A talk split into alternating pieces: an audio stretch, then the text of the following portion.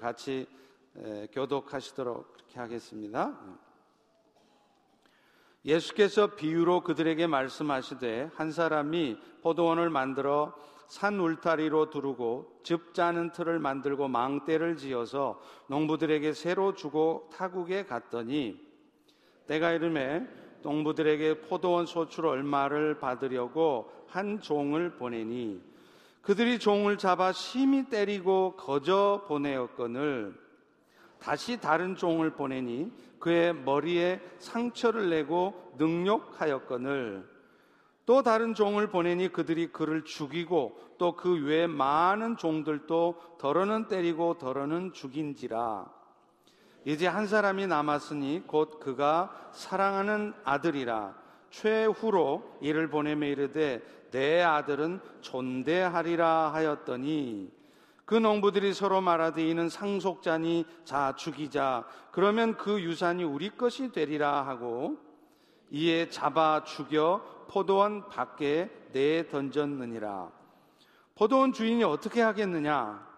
와서 그 농부들을 진멸하고 포도원을 다른 사람들에게 주리라. 너희가 성경에 건축자들이 버린 돌이 모퉁이의 머릿돌이 되었나니 다 같이 이것은 주로 말미암아 된 것이요 우리 눈에 놀랍도다 함을 읽어 보지도 못하였느냐 하시니라.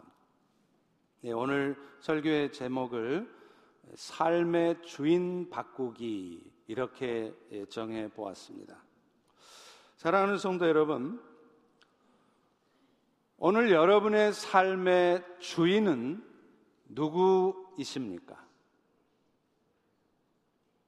여전히 내 인생은 내 것이라고 생각하고 계시다면, 그래서 인생을 내 뜻대로만 이루어 가려고 하고 있다면 아마 여러분의 삶은 아직도 많이 고달파질 수 있을지 모르겠습니다. 그러나 여러분의 인생의 주인이 지금 여러분이 맨날 주인님, 주인님 하고 부르고 있는 예수님이시라면 그래서 인생을 내 뜻대로가 아니라 어찌하든지 주인님의 뜻대로 살려고 하고 그래서 그분에게 내 인생을 맡기고 산다면 여러분의 앞으로의 삶은 계속 즐겁고 평강이 넘치는 삶이 될 것입니다. 물론 그런 기쁨의 삶이라는 것이 그렇게 살면 이제부터는 여러분 인생에는 오직 좋은 일만 있을 것이라는 것을 의미하지는 않습니다. 어쩌면 여전히 적지 않게 힘든 일들이 계속될 수도 있습니다. 그러나, 그러나 이제는 그런 상황들이 예수님을 진정 주인으로 모신 여러분의 마음을 더 이상 어둠에 묶여 있게 하지는 않을 것이라는 말입니다. 오늘 본문의 이야기는 바로 우리의 인생의 주인이 누구이신지를 우리로 하여금 돌아보게 합니다. 우리는 지금도 예수님을 주님, 그러니까 주인님이라고 부르지만 포도원의 농부들처럼 여전히 주인이 보낸 종들의 말을 무시하고 있지는 않는지, 심지어는 그 주인조차도 주인으로 여기지 않고 내가 바라는 것들을 이루어주게 해주는 종처럼 여기고 있지는 않는지 돌아보게 합니다. 오늘 본문의 이야기는 이른바 포도원의 비유입니다. 예수님은요, 말씀하실 때 종종 비유를 사용하셨어요. 이 비유란 말은 헬라어로 파라볼레라는 단어인데 그 뜻이 뭐냐면 나란히 놓는다 이런 뜻이에요. 따라서 비유라고 하는 것은 우리 주변에 흔히 볼 수 있는 아주 낯익은 상황들을 통해서 말하고자 하는 내용을 아주 쉽게 전달해 주는 것, 이게 비유입니다. 오늘 비유는 포도원을 만들어 놓고 농부들에게 그것을 맡기고 멀리 떠나간 주인하고 그 포도원을 이제 맡아서 열심히 농사를 지어야 되는데 그 농사를 열심히 짓는 것은 망각한 채로 도리어 포도원을 차지하려고 했던 이 농부 사이에서 벌어지는 비극적인 이야기입니다. 주인과 포도원의 농부들 사이의 이야기인 것이죠. 그런데 참 안타까운 것은 이 이야기가 그 당시에 유대 백성들 사이에서도 너무나 흔히 볼 수 있는 모습이었고 더구나 그게 오늘 우리의 모습일 수도 있다는 것입니다. 우리 다시 한번 다 같이 1절을 읽어보겠습니다. 시작. 예수께서 비유로 그들에게 말씀하시되 한 사람이 포도원을 만들어 산 울타리로 두르고 즙 짜는 틀을 만들고 망대를 지어서 농부들에게 새로 주고 타국에 갔더니 실제로 그 당시에는요 갈릴리 지방이나 무기토 평원 혹은 요르단 계곡들 같은 데 보면 그 땅 사람이 아닌 외국 사람들 이방 땅의 사람들이 그 포도원의 주인인 그런 포도원들이 종종 있었습니다. 그리고 이곳에서 이 포도원 주인하고 그 포도원을 경작하는 농부들 사이에는 오늘 비유에서 나오는 것과 같은 상황이 자주 발생을 했다는 것입니다. 그래서 지금 유대인들은 이 이야기를 예수님으로부터 들을 때 이야기가 전혀 생소한 낯선 이야기가 아니었던 것입니다. 오늘 본문에서 말하는 이 포도원은 이스라엘을 의미하는 것입니다. 그리고 그 포도원의 주인은 말할 것도 없이 하나님을 의미하는 것이고 그 포도원의 농부들은 그 당시에 유대교의 지도자들이나 유대 사람들을 의미했어요. 그리고 나중에 나오는 이 주인의 상속자, 외아들인 사람은 바로 예수님을 의미하는 것이었습니다. 이제 포도원 주인은요, 그 포도원을 만들기 위해서 먼저 땅을 삽니다. 그리고는 울타리를 치죠. 그리고 또 하나 일을 해요. 그게 뭐냐면 포도원 안에다가 그 포도즙을 짜는 틀을 만들었다는 거예요. 포도원에서 나는 포도들은 이 틀 속에서 즙으로 짜여지는데 이것을 위해서 주인들은 보통 이 즙을 짜는 틀을 이 언덕 위에다 비탈진 곳 언덕 위에 세웠습니다. 거기다가 구덩이를 파고 돌로 그것을 이렇게 밑에를 방비를 해서 새지 않게 한 다음에 그 구덩이 안에 포도를 집어넣고 사람들이 들어가서 밟는 거예요. 그러면 그 구덩이 밑부분에 연결된 작은 구멍을 통해서 그 포도즙이 비탈을 따라서 위로부터 아래로 흘러내리게 되면 그때 아래에서는 이 가죽 부대에다가 그 포도즙을 담아서 보관하는 겁니다. 마침내 그것을 위해서 땅을 사고 이렇게 포도원에 필요한 여러 가지 것들을 만든 주인은 그 포도원의 경작을 그 땅에 있는 농부들에게 맡깁니다. 그리고 나중에 그 포도원의 수확이 나오면 50-50, 50대 50으로 나누든지 아니면 일정한 포도즙을 주인에게 납부하는 형태로 계약을 맺기도 했던 것이죠. 자, 이제 소출이 나올 때가 되었습니다. 그래서 주인은 당연히 자기 종을 보내서 그 포도원 농부들로부터 그 포도원의 소출의 얼마를 받으려 했겠죠. 자, 그런데 문제는 그 포도원을 경작했던 농부들이 딴 마음을 먹고 있었다는 거예요. 2절과 3절을 보십시오. 때가 이름에 농부들에게 포도원 소출을 얼마 받으려고 한 종을 보내니 그들이 어떻게 했다고요? 그 종을 잡아서 심히 때리고 거저 보냈다는 것입니다. 그들은 주인이 보낸 종들에게 소출의 얼마를 주기는 커녕 오히려 그 종들을 때리고 나중에는 죽이기까지 하는 것입니다.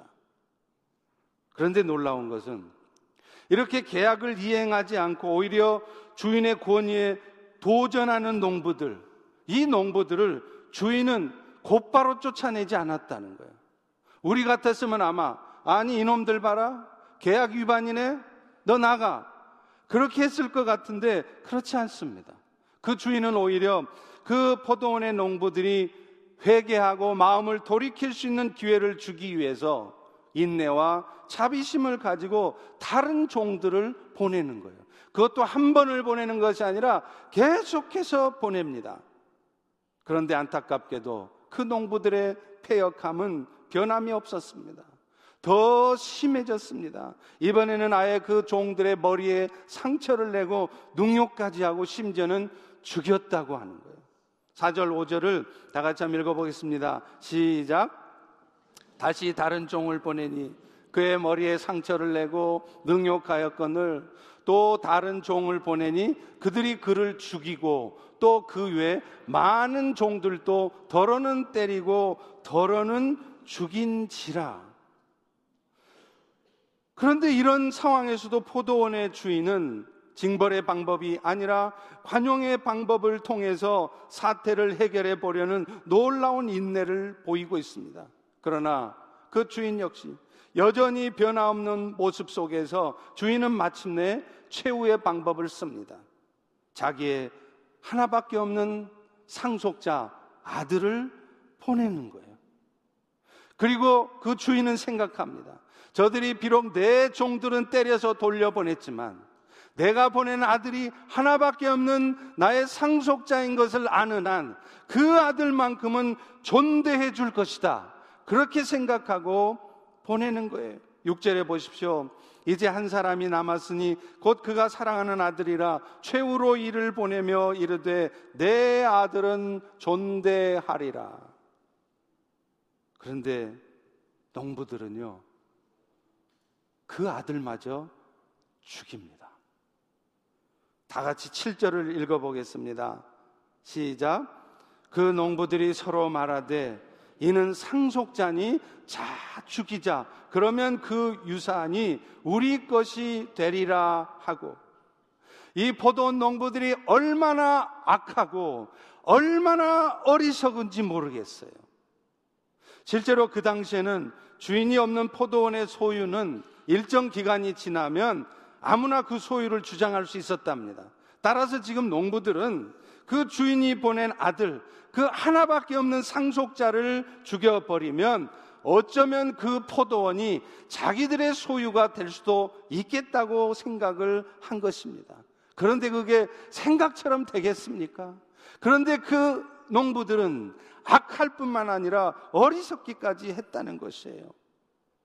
결국 내 아들만큼은 공경하리라고 생각했던 포도원 주인의 예상은 빗나갔습니다. 농부들은 그 아들을 죽인 후에 포도원 밖에 버려버립니다.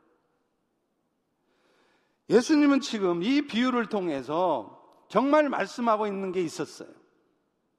그 당시에 하나님 나라의 백성이라고 하는 유대 사람들, 종교 지도자들, 어쩌면 오늘날 우리 성도들이 얼마나 폐역한 모습으로 살아가고 있는가를 간접적으로 폭로하는 것이었습니다. 다시 말하면 극에 달한 그 이스라엘의 폐역함을 보여주시는 것이었어요. 사실 오늘 본문에서 나오는 이 소장료를 받으러 보내진 종들은요, 하나님께서 자기 백성들에게 너희들 제발 하나님의 말씀대로 살아라. 너희들 그렇게 살면 안 된다. 이렇게 살라고 그들에게 말씀을 전하도록 보낸 선지자들을 의미했습니다. 실제로 여러분 구약에 보십시오. 하나님이 얼마나 많은 선지자들을 이스라엘에게 보냅니까? 그러나 그들은 그 선지자들의 말을 듣지 않습니다. 마음에 찔림 있고 부담은 느꼈지만 결국에는 그 말을 듣지 않고 오히려 그 말을 회피하고 나중에는 그 말을 듣는 것이 부담스러우니까 그 선지자들을 잡아 죽였습니다.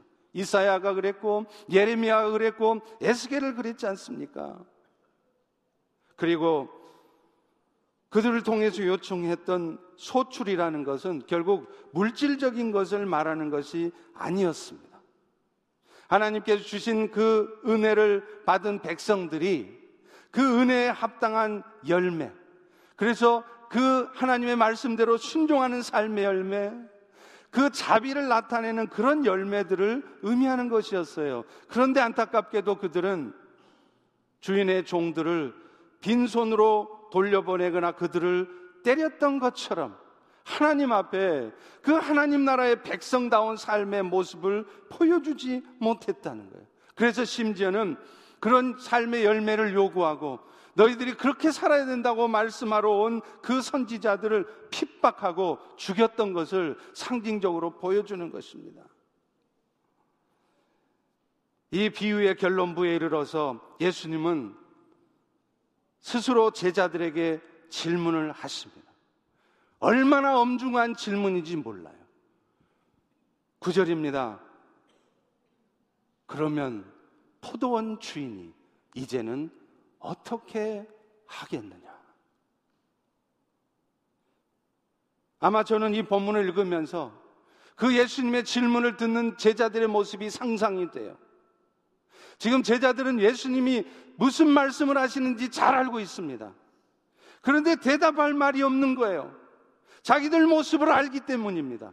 그래서 아무 말도 하지 못하고 어리벙벙 가만히 있을 제자들에게 예수님은 말씀하십니다. 지금까지는 납득하기 어려울 정도의 인내와 간용을 보이시면서 참고 기다려 주셨던 주인도 이제 자기 아들까지 죽이는 마지막 기회를 거부한 그 농부들을 진멸해 버리고 포도원을 다른 사람에게 주겠다고 말씀하시는. 와서 그 농부들을 진멸하고 포도원을 다른 사람에게 주리라. 이것은 그렇게 폐역한 이스라엘을 이제 하나님은 더 이상 가만 놓아두지 않으시겠다는 거예요.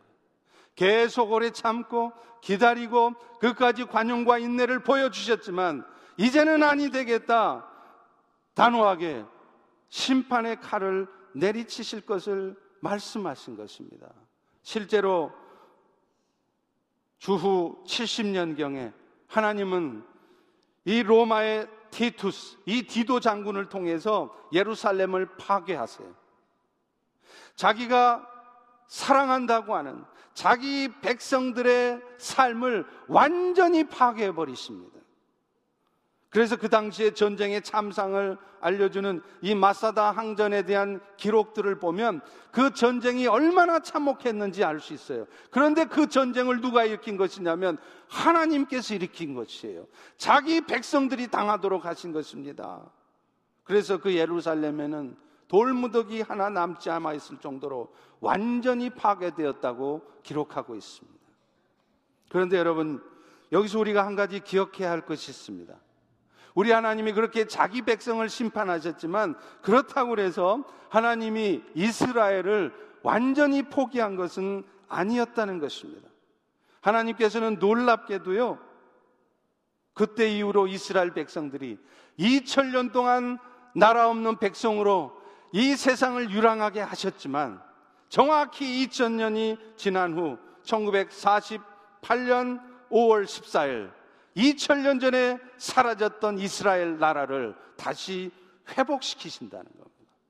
1917년에 영국의 외무상이었던 발포를 통해서 팔레스타인 지역, 그러니까 무슬림들이, 이슬람들이 드글드글한 그 땅 한 가운데 내가 하나님의 나라, 유대 나라를 세울 것을 약속했고, 실제로 유엔은, 유나이티드 네이션스는 1948년 5월 14일 유대 땅에 이스라엘의 독립을 선언합니다. 그래서 이날은 지금도 유태인들에게는 욤 하츠마우트라는 이 말을 쓰면서 축제의 날로 기념하고 있어요. 근데 반대로 이스라엘 그 지방에 있는 아랍 사람들에게는 알라흐바라는 그런 말을 통해서 치욕의 날로 정해놓고 그 날을 기념하고 있다는 거예요. 어찌됐건 여러분 생각해 보십시오. 어느 날 갑자기 어떤 사람들이 와서 여보시오, 이 땅은 당신들이 지금 살고 있는 이 땅은 무려 2000년 전에 우리 조상들이 살던 땅이니 그 땅 내놓으시오. 만약에 그렇게 말한다면 여러분 그들에게 어떻게 반응하겠습니까? 이 사람이 지금 미쳤나? 정신이 돌아도 단단히 미쳤구만. 아니 2000년 동안 살고 살아왔던 이 땅을 2000년 전에 니들 조상이 살았다고 이 땅을 내어놓으라고? 그런데요. 그 말도 안 되는 일이 이루어집니다. 하나님이 하신 것입니다. 물론 2000년 동안 이스라엘은 나라 없는 민족으로 온 세계를 유랑하며 살았어요. 그런데 참 놀라운 것은 아마 세상 어느 민족도 2000년 동안 나라가 없는데도 그 민족이 뿌리를 유지하고 생명력을 유지하는 민족은 없었을 겁니다. 그런데 오직 유대 나라는 2000년 동안 나라 없는 서름 속에서 온 세상을 유랑하며 살았는데 그들은 민족성을 유지하고 그 민족을 유지하고 있었다는 거예요. 하나님이 하신 것입니다. 결국 무엇을 말합니까? 하나님은 자기 백성들을 포기하지 않으시고 2000년이 지난 후에라도 그 백성들에게 하신 약속을 이루신다는 거예요.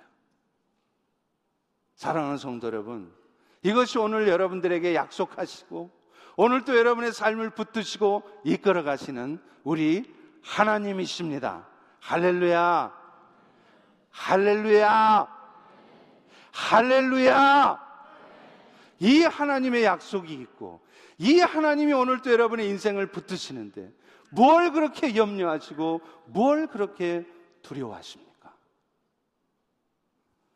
이제 예수님은요, 이 비유의 말미에 10절, 11절의 말씀을 통해서 이 포도원 비유를 드신 궁극적인 이유를 말씀하세요. 그것은 바로 자신이 그 포도원의 주인의 아들로서 농부들에게 죽임을 당할 것임을 예표한 것입니다. 그러나 자신의 그 죽음을 통해서 결코 자기 백성을 포기하지 않으시고 끝까지 회복시켜야만은 그런 하나님의 약속을 이루실 것을 그들에게 말씀하신 것이었어요. 우리 다 같이 10절과 11절을 읽어보겠습니다. 시작.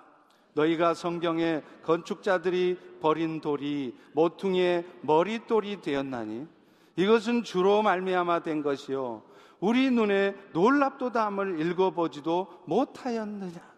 여러분 이 말씀은 원래 시편 118편 22절 23절의 말씀을 인용한 말씀이에요. 그런데 이 말씀이 나온 배경이 있습니다. 솔로몬 왕이 솔로몬의 성전을 지을 때 많은 돌들을 가져와서 성전을 지었어요. 그런데 그 운반된 석재 중에는 정말 성전 짓기에 보기도 아름답고 각이 딱딱 맞는 좋은 돌들도 있었지만 아무리 봐도 모양새가 좋지 않고 성전 건축에 부적당하다고 생각하는 돌들이 있었습니다. 그럴 때 이 솔로몬 왕은 그 돌들을 버리는 거예요. 그런데 놀라운 것은 그 부적당하다고 버려졌던 돌들이 나중에 성전 건축에 있어서 가장 중요한 성전의 기초석으로 쓰였다는 것입니다. 이 상황에서 유리한 말씀이었어요. 그런데 예수님은 정작 이 말씀을 통해서 하시고자 하는 말씀이 있었습니다. 다시 말하면 건축자들이 부적격 판정을 내려버렸던 그 돌이 주춧돌로서 건축에 있어서는 가장 중요한 기능을 하는 돌, 키스톤이 되게 했던 것처럼 비록 유대 종교 지도자들 심지어는 유대 백성들조차도 예수님을 부역, 부, 부정하고 예수님을 거역하고 예수님을 멸시하고 예수님을 천대했지만 그래서 결국에는 그 예수님을 십자가에 못 박게 못 박혀 죽게 했지만 우리 하나님은 오히려 그 무시당한 예수 그 천시당한 예수, 십자가에 죽은 예수를 통해서 세상의 열방들이 구원의 은혜를 입게 하는 하나님 나라의 초석으로, 기초석으로 사용하셨다는 것입니다. 다시 말하면 하나님께서는 사람들이 배격하고 버린 예수님을 통해서 인류 구원의 일들을 이루셨고 하나님 나라의 기초석으로 삼으셨으며 그 버려졌던 예수를 통해서 어쩌면 지금 여러분이 당하고 있는 겪고 있는 그 멸시천대보다도 더 치욕스러운 멸시와 치욕을 다 당했던 예수를 통해서 오늘 여러분이 이 영광의 자리에 이 은혜의 자리에 앉게 되었다는 것입니다. 할렐루야, 할렐루야, 할렐루야! 오늘 우리는 이 말씀을 보면서 오늘날 우리의 구원의 근거가 되시고 하나님 나라의 기초석이 되신 그 예수님. 그 예수님 때문에 오늘 내가 이렇게 엄청난 은혜를 받고 있구나. 그것을 알게 되셨을 것입니다. 그분이 그래서 감사하실 것입니다. 그런데 문제는, 문제는 그 은혜를 입고 살면서도 안타깝게도 그 포도원의 농부들처럼 여전히 우리의 눈에는 세상적인 것들이 그래서 어떤 세상적인 가치관과 그런 욕심 때문에 하나님이 보내신 종들의 말을 듣지 않고 마침내는 하나님의 아들이신 예수님까지 배반하고 있다는 사실입니다.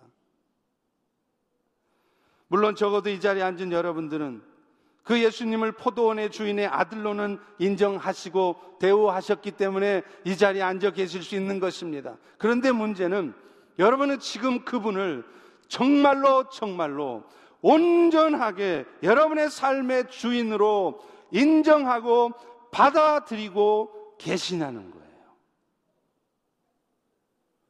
하나님의 은혜와 주 예수 그리스도의 사랑으로 죄 사함의 축복을 받아 하나님의 자녀가 되었으면서도 여전히 우리를 구원해 주신 주님의 뜻을 따르기보다는 내 삶의 진짜 주인이신 그 주님의 뜻을 이루기 위해서 살아가기보다는 오늘도 내 뜻대로 오늘도 내 욕심대로 내 마음대로 살고 있지는 않는지 돌아보아야 한다는 것입니다. 사실 오늘날 우리 성도들의 삶을 저는 한마디로 말하면 그것을 주인 바꾸기라고 말하고 싶습니다. 여러분이 처음 예수를 믿을 즈음에나 또 그 예수님을 믿기 전에는 여러분의 삶의 주인은 절대로 예수님이 아니었을 거예요. 여러분의 삶의 주인은 심지어 예수를 믿고 나서도 여전히 여러분 자신이었을 것입니다. 그래서 모든 것이 여러분이 원하는 대로 돼야 하고 여러분이 기대하고 바라는 대로 돼야 합니다. 그래서 그것이 내 뜻대로 되지 않으면 그것 때문에 불평하고 그것 때문에 마음이 어두워지고 그것 때문에 염려와 근심이 찾아오는. 그런데 여러분, 신앙이 성숙해진다는 것이 뭔지 아십니까? 신앙이 자란다는 것이 뭔지 아십니까? 점점 내 삶의 주인이 내가 되지 않는 거예요. 예수님으로 바뀌는 거예요. 그래서 모든 상황을 판단하고 모든 사물을 보고 모든 사람을 보는 눈이 예수님의 눈으로 보는 것입니다. 예수님의 생각으로 판단하고 결정하는 것입니다. 그래서 저는 이것을 주인 바꾸기라고 얘기하는 것입니다. 여러분, 우리는 예수님을 부를 때 뭐라고 부르죠? 뭐라고 부르십니까? 주님 그러잖아요. 주님이 무슨 말이에요? 주인님이시지 않습니까? 그런데 문제는 우리는 입술로는 주인님 하고 부르면서 실제 살아가는 삶의 모습을 보면 우리가 주님을 태하는 태도를 보면 심한, 심하게 말하면 거의 종처럼 대하고 있어요. 우리의 주인이신 예수님을 진정한 주인으로 대하지 않고 거의 종처럼 부려먹고 삽니다. 평소에는 찾지도 않습니다. 그러다 뭔가 인생에 좀 힘들어지는 일 찾아오면 그제서야 찾아요. 그것도 그런 힘든 일이 내 삶에 있게 하신 그 주인 되신 분의 뜻은 알아보려고 하지 않고 당장에 내가 불편하고 당장에 내가 속상하고 당장에 내가 힘든 부분만 해결해 달라고 졸라댑니다. 그리고 안타깝게도 결국에는 내 뜻대로 일이 해결되지 않잖아요. 그럼 우리는 금방 실망합니다. 그래서 그 주님을 떠납니다. 심지어는 그 주님을 향해 원망과 불평을 쏟아내는 것이에요. 그런데 알고 보면 그런 일들이 우리 삶에 있는 것도 결국은 우리를 향한 하나님의 뜻이 이루어지는 과정 속에서 있는 것입니다.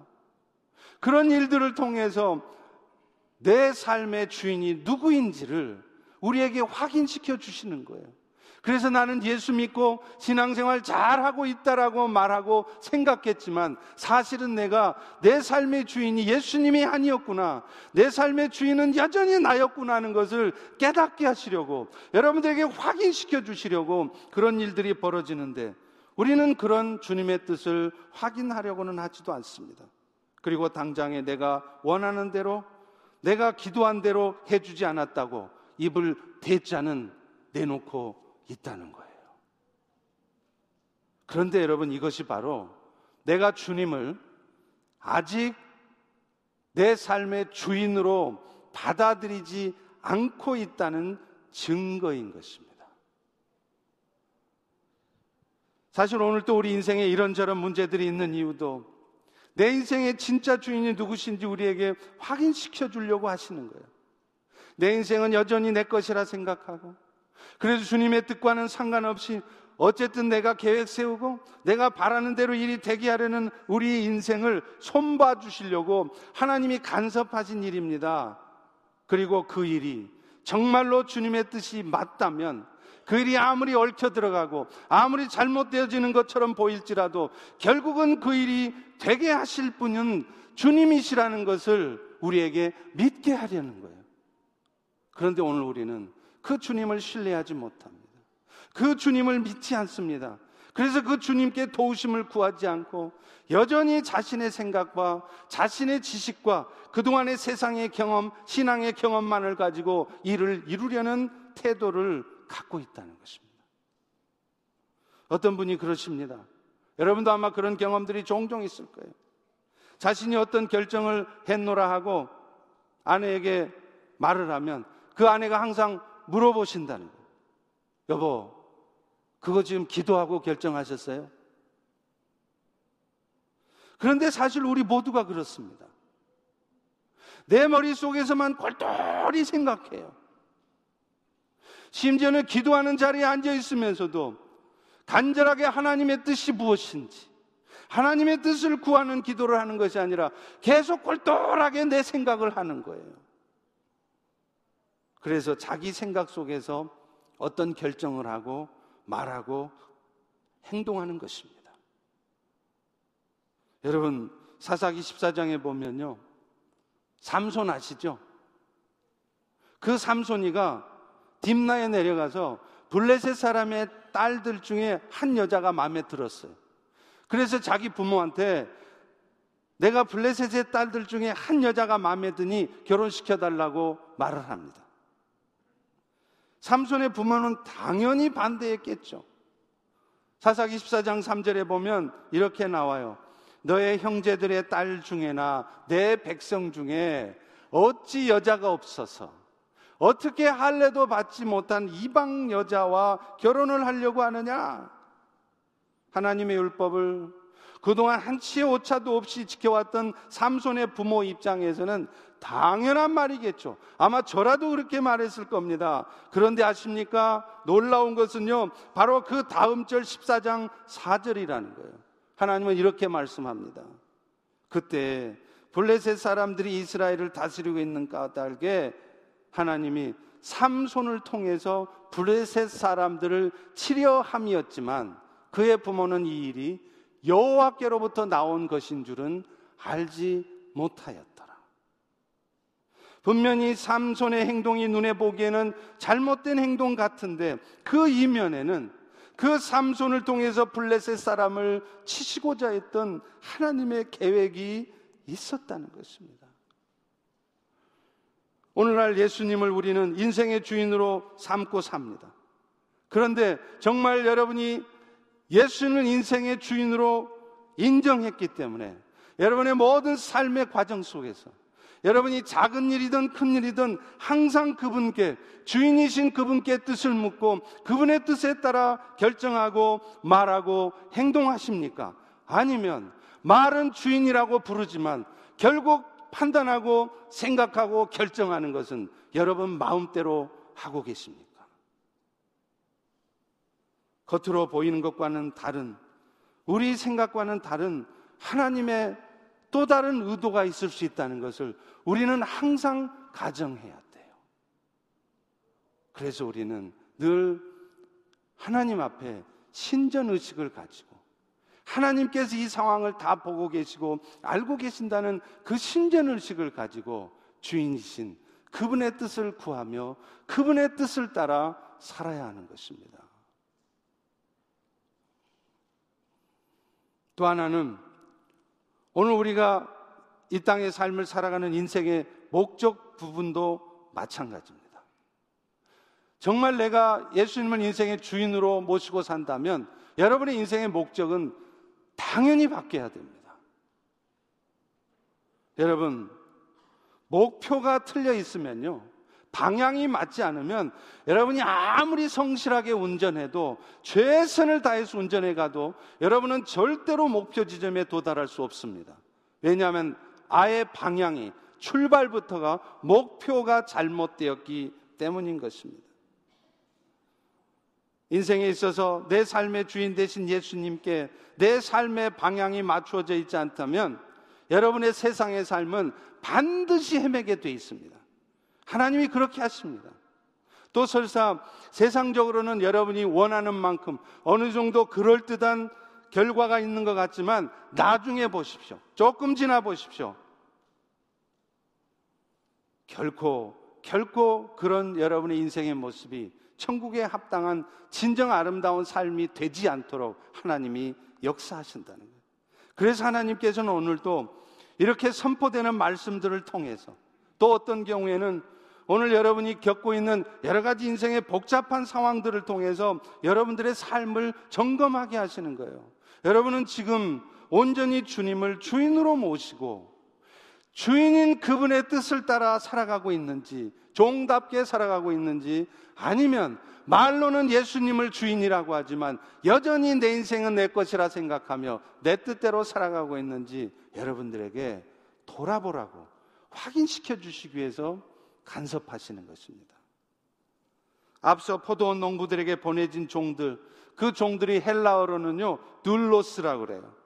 여러분 이 둘로스라는 단어 뜻이 뭔지 아세요?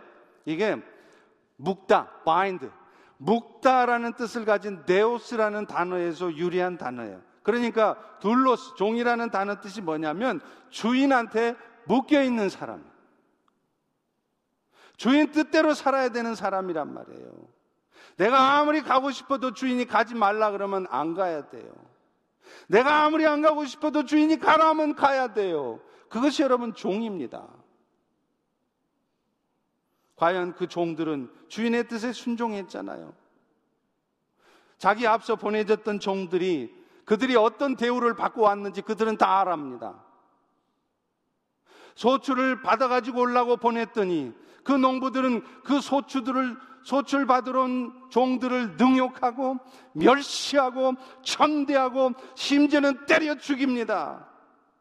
종들은 그 얘기를 다 들었어요. 내 앞서 갔던 종들이 다 그렇게 멸시당하고 존대받지 못하고 맞았는데 그런데 주인은 나더러 가라는 거예요. 여러분 같으면 그곳에 가고 싶겠습니까?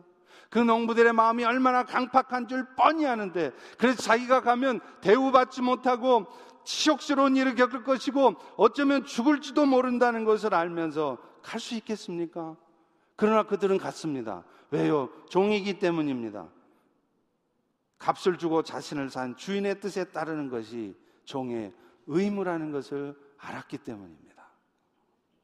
오늘날 우리의 주인님이신 예수님도 우리 모두를 죄의 노예 상태에서 건져내신 분이세요. 죄 때문에 우리가 겪을 수밖에 없는 그 영원한 고통과 사망으로부터 우리가 벗어날 수 있도록 예수님은 엄청난 치욕을 당하셨습니다. 십자가의 고통을 마다하지 않으셨습니다. 오늘 여러분이 예수 믿다가 때로 잘못된 상황 때문에 치욕스러운 일을 겪으십니까? 여러분의 마음에 심히 상처가 될 수 있는 말을 들으셨습니까? 여러분을 구원하신 예수님은 여러분이 느끼는 이 치욕, 이 수치하고는 비교할 수 없는 그 아픔과 고통을 다 당하신 분이십니다. 누구 때문에요? 바로 여러분 때문에요. 사실 오늘 우리는 오늘 비유에 나오는 포도원의 농부들처럼 열매는 커녕 어떻게 하면 주인의 포도원을 먹을까, 거저 먹을까 궁리하던 악한 사람들이에요. 그런데 그런 우리가 어떻게 우리 스스로의 힘으로 그 하나님 앞에 거룩한 삶을 살아내며 하나님과 함께 영원한 나라에서 영원토록 그분과 함께 살 수 있겠습니까? 그런데 그런 악한 오늘 본문에 나오는 포도 농부들처럼 말도 안 되게 어리석고 말도 안 되게 악한 그런 삶을 살았던 여러분들을 저와 여러분들을 예수님은 건져내시기 위해서 십자가에 죽으시고 그 멸시와 천대를 당하셨던 것입니다. 여러분의 주인이 바로 그런 분이시라는 걸 안다면 여러분의 인생의 목표는 당연히 바뀌어야 합니다. 여러분 누가복음에 나오는 사개오를 잘 아실 거예요. 사개오는 세리장을 하면서 많은 돈을 벌었습니다. 그런데 그 과정에서 그는 멸시와 천대를 다 받았어요. 막상 돈은 좀 만지고 있었을지 모르지만 그는 그 당시에 유대 백성들을 속였습니다. 그들을 고통스럽게 했습니다. 그러면서 돈을 벌었던 사람이에요. 그러니 그인들 마음이 편했겠어요? 돈은 좀 있지만 그 사개원들 마음이 편했겠느냐고요. 그래서 사개원은 마음속으로 주님을 사모했습니다. 그런데 그랬던 그에게 어느 날 자기가 사모하는 그 예수가 자기가 사는 마을에 온다는 거예요. 사케오는 그 예수를 만나고 싶었습니다. 그러나 자신의 모습을 너무나 잘 알기에 사케오는 그 예수님 앞에 나설 수가 없었어요. 너무나 부끄러운 모습 때문에 그는 무화과 나무에 올라가서 먼 발치에서 그 사모하는 예수를 가만히 바라봅니다. 그때 예수님이 무화과 나무에 올라앉아 있는 사케오를 향해 부릅니다. 사개오야, 데려와라. 내가 너희 집에 유하겠다. 아마 사개오는 그 예수님의 말씀을 들으면서 눈물을 흘리면서 감격했을지 모릅니다. 세상 사람들은 다 나를 무시하고 돈밖에 모르는 아주 구두쇠, 악한 놈이라고 다 욕을 하는데 그 예수는 나를 사람으로 인정해주고 내 집에 온다는 것을 알았을 때 그가 얼마나 감격했겠습니까? 그렇게 주님을 깊이 만난 사개오는 완전히 변합니다. 예수님을 만난 후에 사개오는 이렇게 고백해줘. 누가복음 19장 8절입니다. 주여 보시옵소서. 내 소유의 절반을 가난한 자들에게 주겠고 만일 누구의 것을 속여 빼앗은 일이 있으면 네 배나 갚겠습니다. 여러분 생각해 보세요. 사개오가 그 인간이 세리장 하면서 남의 것을 속여 빼앗은 적이 있겠어요? 없겠어요? 있겠어요? 없겠어요? 당연히 있죠. 그런데 지금 사교가 뭐라고 그러고요? 내가 그렇게 남의 걸 속여 빼앗은 게 있으면 그거 그냥 원상 복귀가 아니라 네 배로 갚아준다는 거예요. 어쩌면 사개오는 이 일 때문에 자기가 평생 모아놨던 재산 다 거덜날 수도 있었습니다. 여러분 같으면 그렇게 하시겠습니까? 예수 믿어 구원의 은혜 받아서 예수님 너무 고맙지만 여러분 재산 다 털어서 여러분의 잘못된 것 다 회복시키라 그러면 여러분 나 그렇게 하겠습니다 하겠습니까? 사개오는 했습니다. 왜요? 인생의 목표가 바뀌었기 때문에요. 인생이 더 이상 돈 벌어서 이 땅에서 떵떵거리며 뽐나게 사는 것이 인생의 목표가 아니라 나의 생명의 주인이신 그 예수님을 따라 사는 것이 인생의 목표였기에 그는 그는 거지가 되어도 좋았던, 좋았던 것입니다. 이전에는 예수님을 믿어도 어찌하든지 재산 불리고 높은 자리 올라가고 명예롭게 사는 것이 인생의 즐거움이고 목적이었지만 인생이 바뀐 거죠. 그래서 이제는 내가 좀 손해봐도 돈 좀 못 벌어도 심지어는 내 이름 안 나도 오직 주님의 뜻을 이루는 것 이것이 인생의 목적인 것입니다. 여러분 이것이 바로 예수님을 진짜 주인으로 모시는 사람들의 모습입니다. 마지막으로 또 하나가 있습니다. 그것은 진짜 예수님을 인생의 주인으로 모시는 사람들은 자기 인생의 어떤 결과 앞에서도 아멘 하는 거예요. 앞서 주인으로 말미암아 보내진 종들은 결국 그곳에 가면 죽었습니다. 그럼에도 불구하고 그 종들은 왜 나를 사지로 내보내느냐고 주인 탓을 할 수가 없었어요. 물론 우리 주님께서는 여러분의 형편과 처지를 잘 알고 계셔서 오늘도 여러분에게 최선의 것을 주기를 원하십니다. 그러나 우리 주님 항상 그렇지는 않더라고요. 어떤 때는요, 여러분들이 정말 원치 않는 것을 주십니다. 그리고 그것은 이 땅에서 참으로 고통스럽고 힘든 삶의 과정일 수 있습니다. 그런데도 주님은 우리에게 그런 삶의 과정을 겪게 하신다는 거예요. 그럴 때 여러분 우리는 기억해야 합니다. 비록 지금 내 눈에는 그것이 환란처럼 보여지고 얼토당토 않는 말도 안 되는 상황이지만 그 환란 뒤에 하나님의 예비하신 위로가 있다는 것입니다. 고린도후서 1장 5절도 말씀합니다. 그리스도의 고난이 우리에게 넘친 것 같이 우리가 받는 위로도 넘칠 것이다. 그러니 당장 다가온 환란을 가지고 왈가왈부할 일만은 아닌 것입니다. 무엇보다도 가장 먼저 우리가 할 일은 일 후에 있을 그리스도로 말미암는 위로를 먼저 기대하는 것입니다. 여러분 이것이 진짜 주님이 인생의 주인된 사람들의 삶의 태도입니다. 그런데 그렇게 하신 이유가 뭐라고요? 고린도후서 1장 4절에 그 답이 있죠. 우리의 모든 환란 중에 우리를 위로하사 우리로 하여금 하나님께 받는 위로를 갖고 또 다른 환란 중에 있는 자들을 위로하게 하시려 합니다. 오늘 우리를 진짜 세상의 위로자로 세우시고 싶으신 거예요. 그렇게 하려면 그런데 주님은 아프시지만 주님 자신도 원치 않지만 여러분 인생의 환란을 던져 주시는 것입니다. 그러나 그것이 끝이 아닙니다. 반드시 그 환란 뒤에 여러분이 알지 못하는 주님의 위로가 기다리고 있어요.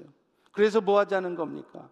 여러분이 이제는 그 위로를 갖고 세상에 수많은 환란 당한 사람들 그래서 조금만 인생의 위기가 오고 어려움이 와도 금방 콧 빠뜨리고 마음 빠뜨려서 정신 못 차리고 헤매는 사람들에게 다가가서 여러분이 받은 그리스도의 위로를 전하라고 여러분이 세상의 위로자가 되게 하시려고 그렇게 하는 것입니다. 그러니 당장에 있는 앞에 그저 낙심하고 분노하고 불평만 하고 있으면 오늘 여러분 인생에 그런 환란을 던져주신 진짜 주님의 의도를 여러분은 모르는 것입니다. 다시 말하면 나는 내 인생의 주인이 예수님이라고 생각했지만 여전히 내 인생의 주인은 아직 나였다는 증거인 것입니다. 그리고 간혹 가다 환란만 있다가 그냥 그걸로 끝나는 사람들도 종종 있어요. 그러나 기억하십시오. 우리의 삶은 이 땅의 삶이 전부가 아니라는 거예요. 우리에게는 영원한 나라가 있다는 것입니다. 여러분, 이 땅의 삶이 전부라고 한다면 우리 모두는 이 자리에 앉은 저와 여러분 모두는요, 바울의 고백처럼 이 세상에서 가장 불쌍한 사람들이에요. 어쩌면 제가 제일 불쌍한 사람일 겁니다. 아니, 있지도 않는 천국을 소망하면서 오늘 또 미쳤다고 이 힘든 삶을 견디며 힘겹게 살아갑니까? 그러나 사도 바울은 분명히 고백해요. 빌립보서 1장입니다. 지금도 전과 같이 담대하여 살든지 죽든지 내 몸에서 그리스도가 존귀하게 되게 하려 하나니 그 이유는 내게 사는 것이 그리스도이므로 죽는 것도 유익하다. 그래서 나는 차라리 지금 당장 세상을 떠나서 그리스도와 함께 있고 싶다. 이게 훨씬 더 좋은 일이다. 세상 사람들은 오늘도 죽는 게 두려워서 죽음을 두려워하고 무서워하고 그래서 어찌하든지 안 죽으려고 하지만 나 바울은 지금 당장이라도 죽는 게 좋다는 거예요. 다만, 다만 내가 이 땅에 있는 이유는 너희를 위해서 그것이 유익하기 때문에 있을 뿐이라고 고백합니다. 이유가 뭘까요? 바울은 천국에 대한 확신이 있었습니다. 그래서 죽는 것도 겁 안 나고 그래서 맨날 주님 때문에 위로는 못 받고 환란만 계속 되어도 기뻐한다고 말할 수 있었던 것입니다. 말씀을 맺겠습니다. 사랑하는 성도 여러분. 그러니 주님께서 여러분의 삶의 진정한 주인이시라는 것을 믿는다면 이제 정말로 여러분의 진정한 주인이신 그분을 한번 믿어보십시오. 그러면 여러분의 마음이 많이 자유해질 것입니다. 많이 사나워지고 많이 거칠어졌던 여러분들의 마음이 누그러질 것입니다.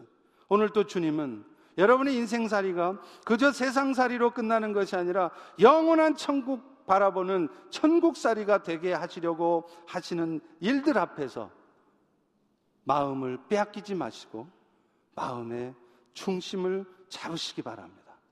그래서 마침내 세상의 위로자들로 서시고 예수님을 진정한 인생의 주인으로 삼으시는 여러분들 모두가 되시기를 축원합니다.